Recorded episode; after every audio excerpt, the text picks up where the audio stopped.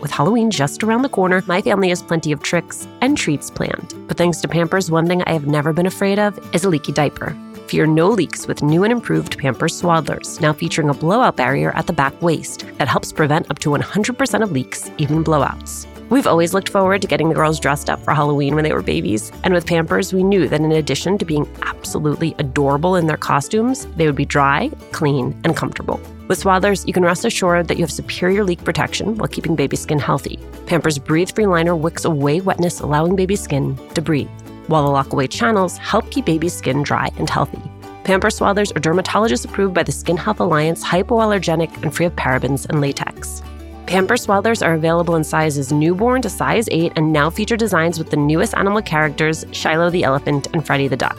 For trusted protection, trust Pampers, the number one pediatrician recommended brand. Download the Pampers Club app today and earn Pampers Cash. Redeem your Pampers Cash for exclusive Pampers coupon savings and rewards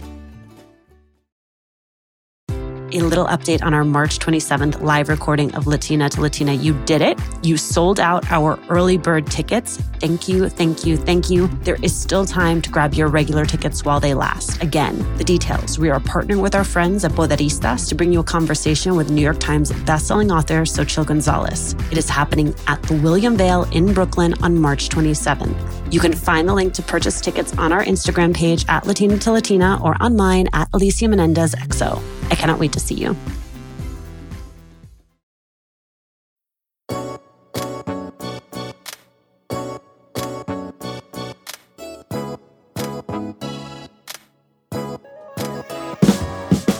I want to read you a pitch I got about being a guest on this podcast from Andrea Campos. She wrote Over the last two years, I've gone from drawing on my bedroom floor during the pandemic to published author who's worked with JLo. It's been a very unconventional journey, and I'd love to inspire other Latinas to keep going toward their dream, even if their journey doesn't look like everyone else's. I mean, how could I say no to that?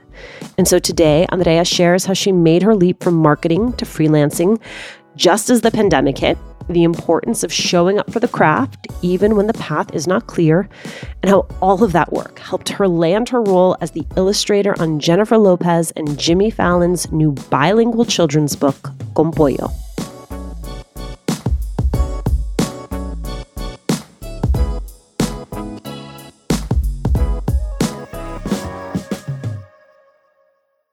Andrea, thank you so much for doing this. Thanks for having me. I'm so excited you're a triple cancer, which I don't know that I've ever met a triple cancer before. I feel so exposed. Um, yes, I am a triple cancer. It's not something I normally tell people because I think uh, cancers get a bad rep for being too sensitive. And I'm that times three, but I've learned to live with it. And I feel like I'm finally in a position work wise where like being soft is a good thing. So I feel like, okay, universe, like you led me to like probably one of the five career paths where being super sensitive and soft can actually be a good thing. So here we are. well, I say it as a fellow cancer, though not a triple cancer, because when I see your artwork, it is so upbeat and it is so positive that I'm like, is this a reflection of Andrea or is this Andrea psyching herself, her emo self out? That's interesting. I think with my art, so maybe I'm like a non traditional cancer in the sense that I'm really sensitive, but for the most part, I play in just a really happy space. And that's reflective in the colors I use, how I decorate my home, how I dress generally. I feel really lucky. Like I've, I don't know, maintained a really good relationship with five year old me, and that she's kind of the one that has the control sometimes. And I think that's where like the art comes from, where like I, I choose to make art from a good warm place. And sometimes that is just making that space for myself so that the rest of me can feel good. And other times it's generally like what I'm feeling. It's interesting that you bring up five year old you because as a kid, you loved to draw. What did that look like? When was the first time you sort of knew, oh, I'm kind of good at this? There's something here. My mom is an architect, so I think I inherited a lot of like creative skills from her. Um, but as a kid, those were the classes those were the projects i was most excited for was when it's like oh you're doing this but there's a creative component where you have to design this board or draw this thing and i remember it was my preschool we got to like draw a bunch of pictures and then the teacher picked one uh, someone's drawing to essentially make the t-shirt for all of our field trips. And that ended up being my drawing. And my parents joke about it now because they're like, oh, that was like your first merch item at four. And I'm like, it wasn't a good drawing. It was stick figures. But I think that was the first time where I felt like the acknowledgement of like, oh, wow, people can actually like appreciate what you make. That's so cool. That's so special. I love that. A part of your story that is going to be super familiar to a lot of our listeners is when you tell your parents, I want to go to art school, they're just like, nope. Yeah, I think for me in high school, I always had a feeling. I'm like, this, mm, I, I want to do this. And at the time, I was exploring so many different creative things. And one of the things that I really loved was interior design. And I remember having a very serious discussion with my dad in particular, being like, hey, I want to study this. I think there's something really like beautiful here.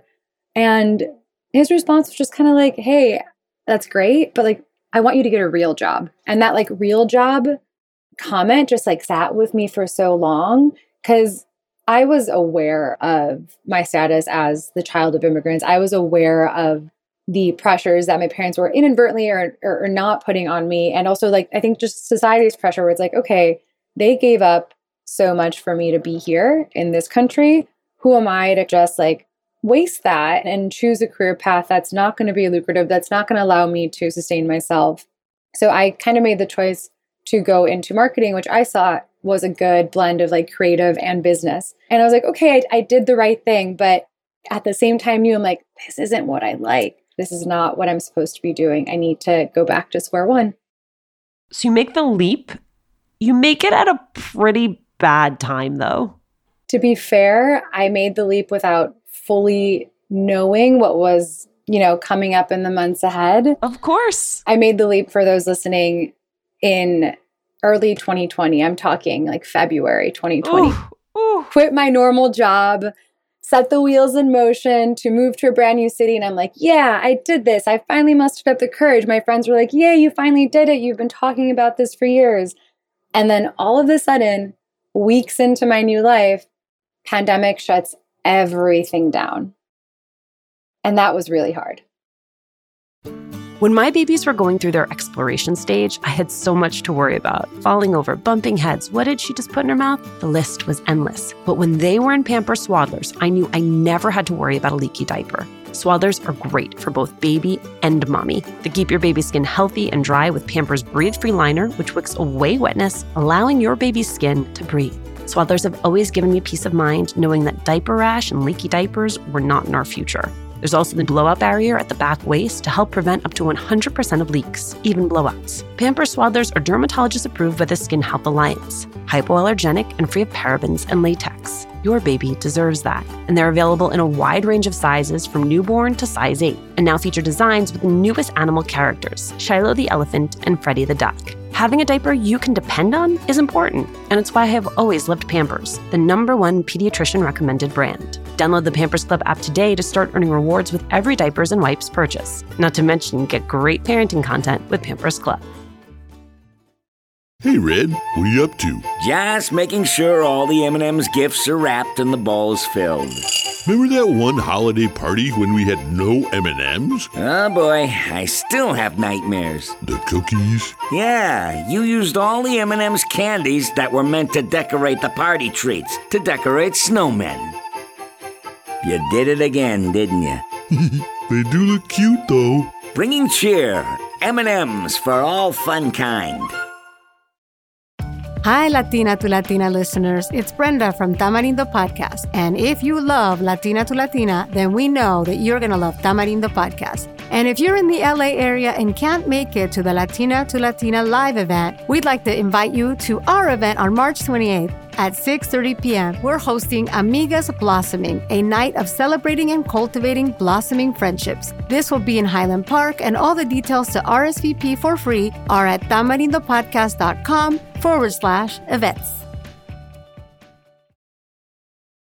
So, how did you sustain yourself both financially and just spiritually during that period where the plans you had made all fell through? I remember those first few weeks in particular were exceptionally hard because like the same friends that had been cheering me on like two weeks ago are now like, wow, your timing was really bad. And I was like, yeah, you're you're not wrong. And in a lot of ways, I felt like I had finally like taken this leap of faith, like stretched out my wings only to hit a wall and just literally fall to the ground. And at that point, I decided that in that moment, I wanted my priority to be myself.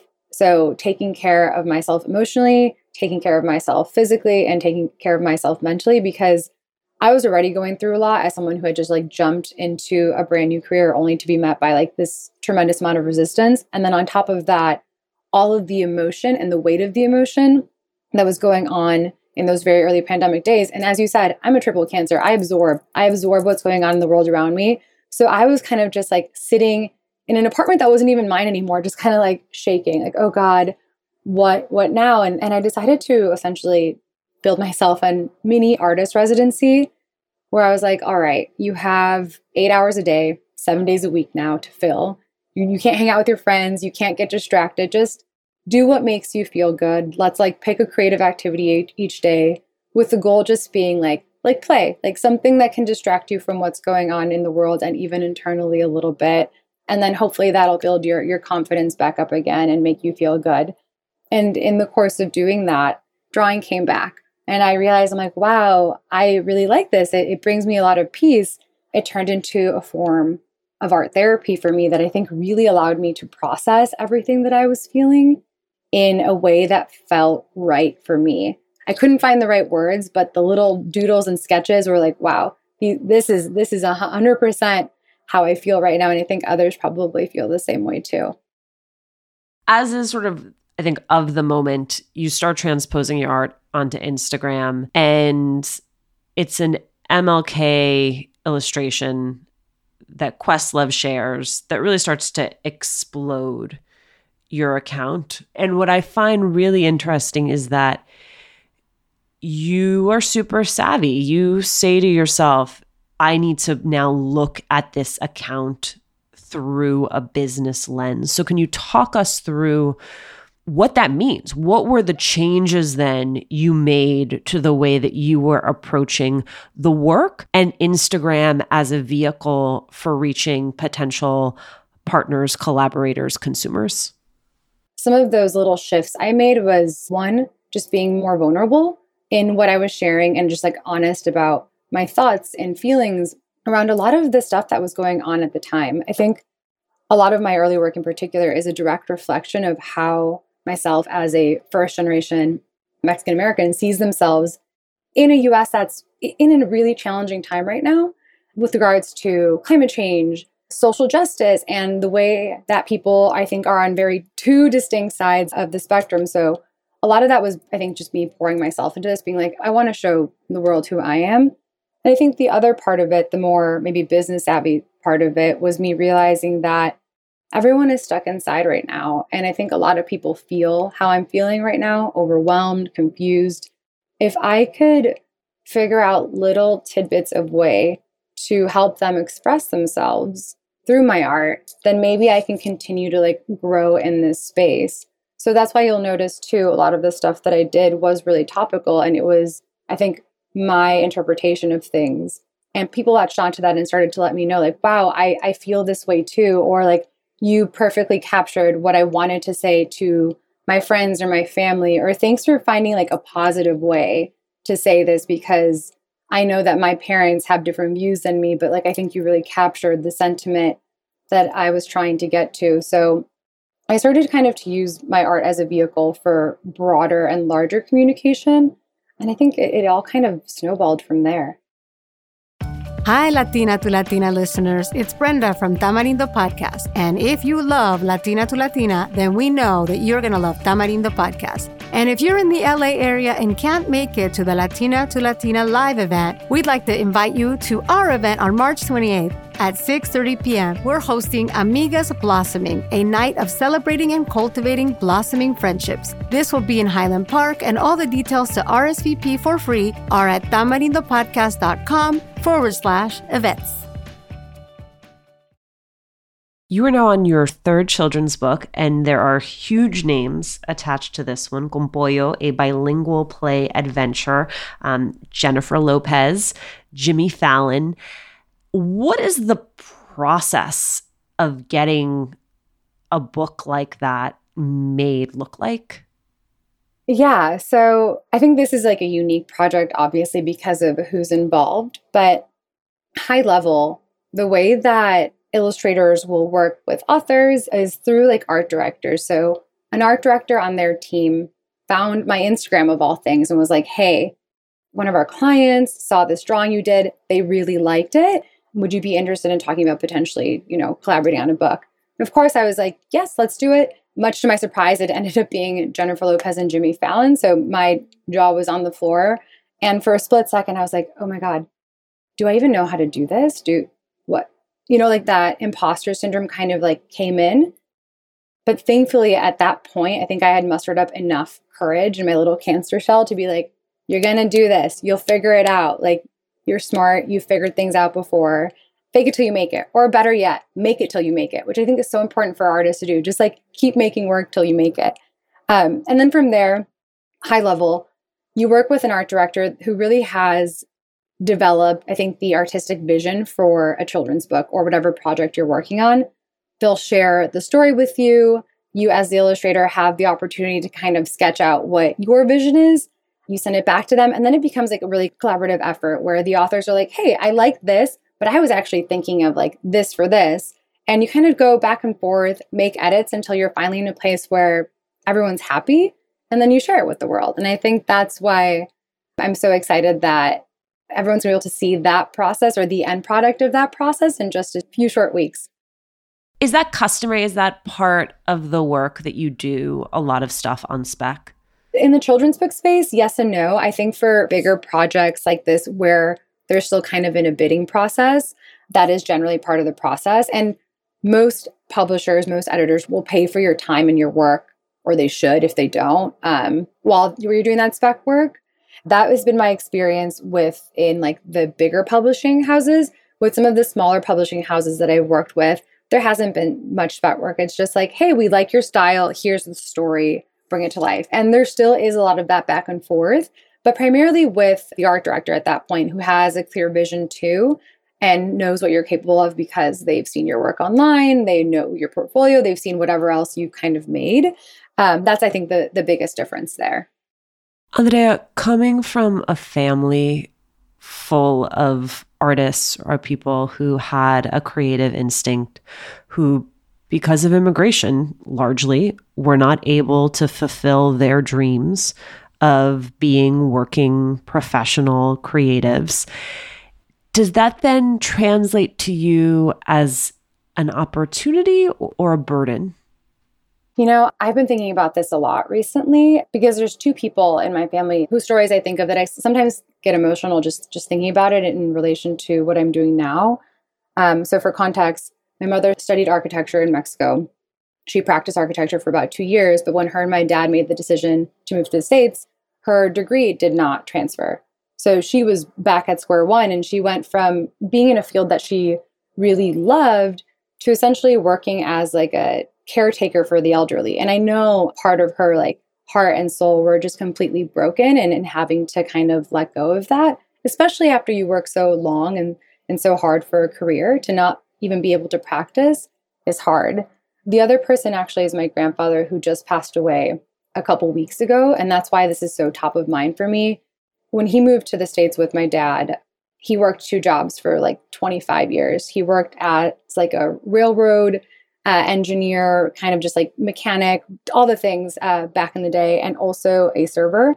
But he is and was like the most talented artist I had ever interacted with. He could paint, he would do sculpture. He could sketch you in a way that made you look like a photograph. It was wild. But him pursuing art full time was never like an idea that crossed his mind because it wasn't an option. He had three kids. He had just moved to a country where he didn't have a support system. He was working two full time jobs. And while I'm grateful for both of them because they gave me these talents, I feel like directly connected to them. And I'm excited to be in a place now where I get to pursue this professionally, it does break my heart because I feel like I have both the support and this added pressure of like, I'm not only doing this for me, like, I'm doing it for them. And who knows how many others in the past that weren't able to do this And while that is a beautiful thing, especially for, for someone who is sensitive like me, I'm just like, oh man, I really don't want to let them down. It's like not letting me down, but also this like broader community down that, especially over the last few weeks, has been really, really top of mind. I personally have always had difficulty managing my expectations around what that is going to look like and what the universe is going to bring me on the other side of it. I'm still struggling with how to give myself the grace to slow down and enjoy any of those moments without asking myself, what's more, what's next? Yeah. I mean, I feel really, really similarly, especially right now with everything that's going on with Con Pollo. Like it comes out next week. There's like press opportunities. I'm going to be in rooms with people that I never imagined I would be in rooms with. And similar to you, I'm like, wow, I feel so grateful and so lucky to be here. But also in the same thought is like, I can't mess this up because I know people like me don't get to be in rooms like this. And I've made it this far. I need to keep going at all costs. And I think that's where like the overworking comes into play or like ignoring maybe like your health or your mental health or whatever to try to kind of maintain that pace. Because i think the the further you move into like the entertainment industry in particular like things start moving faster. And i don't think a lot of people realize that the people on the top have like support systems like full ecosystems that kind of work with them to be able to move at that pace. I am one person. I don't have that. Not right now. Maybe in the future. Who knows? And it's hard to just maintain that not only physically but mentally and emotionally with this added layer of like well i know there's a million other people who would die for this opportunity so i need to make the most of it regardless of of what's going on maybe inside or whatnot. So yeah that really resonates with me. I'm crying because of the number of times i have heard one of our guests say I'm going to be in a room that people like me normally don't get to be in. And like, that's the whole point, right? Like, let's get to a point where there's so many of us in the room yeah. that you can actually just walk into the room without the pressure of being the first, the only different. Yeah. I mean, I'm used to being the only. I've been the only in so many spaces in like high school and even like in my working life, but this just feels different because you're creating, at least for me, like I'm creating content, stories that will live beyond me, that extend beyond me, that are going to go into people's homes. And I, I think there's something really special and intimate about, you know, a bedtime story. And now, like thinking about me being a part of that, I'm like, okay, this is huge. This is this is like one small step in the right direction. Um, and surprise, like the kids lit world is not very diverse. Um, I think the last stat I read was, and this was like as of either 2020 or 2019, that only 9% of kids lit writers and illustrators are people of color. So that's not just like Latinos or Latina or Latinx. It's it's everyone kind of like bunched in, and that there are more stories about animals than there are of, of kids of color. And I'm just like, okay, I personally want to change that. And that's, I think, one of the things that I'm really grateful for with all the projects that I've gotten to date is that they're opening doors so that in a year or two, I can hopefully write my own story that centers an experience that maybe is similar to mine or centers an experience that hasn't been shared with before. And I think slowly kind of going through that, maybe I'll take some of this pressure onto myself and like open that door a little bit wider. So to your point, it's not me being like, I can't mess this up because I'm the only. It's like, hey, I, I can mess up a little bit because I'm human, but I open the door like four inches wider and now someone else is standing next to me. So like they can take this one on. And I think that's like a really beautiful thing. Andrea, I thought I loved you so much, but I like really love you so much. Thank you so much for taking the time to to do this and showing up with such an open heart. Thank you. Thank you. You brought me to tears. Now. I mean, it would not be a Latina to Latina episode if we didn't both cry, but it also would not be a cancer to cancer episode if we did not both end up in tears. Thanks for listening. Latina to Latina is executive produced and owned by Juleyka Lantigua and me, Alicia Menendez. Paulina Velasco is our producer. Florence Barrau-Adams mixed this episode. We love hearing from you. Email us at hola at latinatolatina.com, slide into our DMs on Instagram, or tweet us at Latina to Latina. Check out our merchandise at latinatolatina.com slash shop. And remember to subscribe or follow us on RadioPublic, Apple Podcasts, Google Podcasts, Goodpods, or wherever you're listening right now.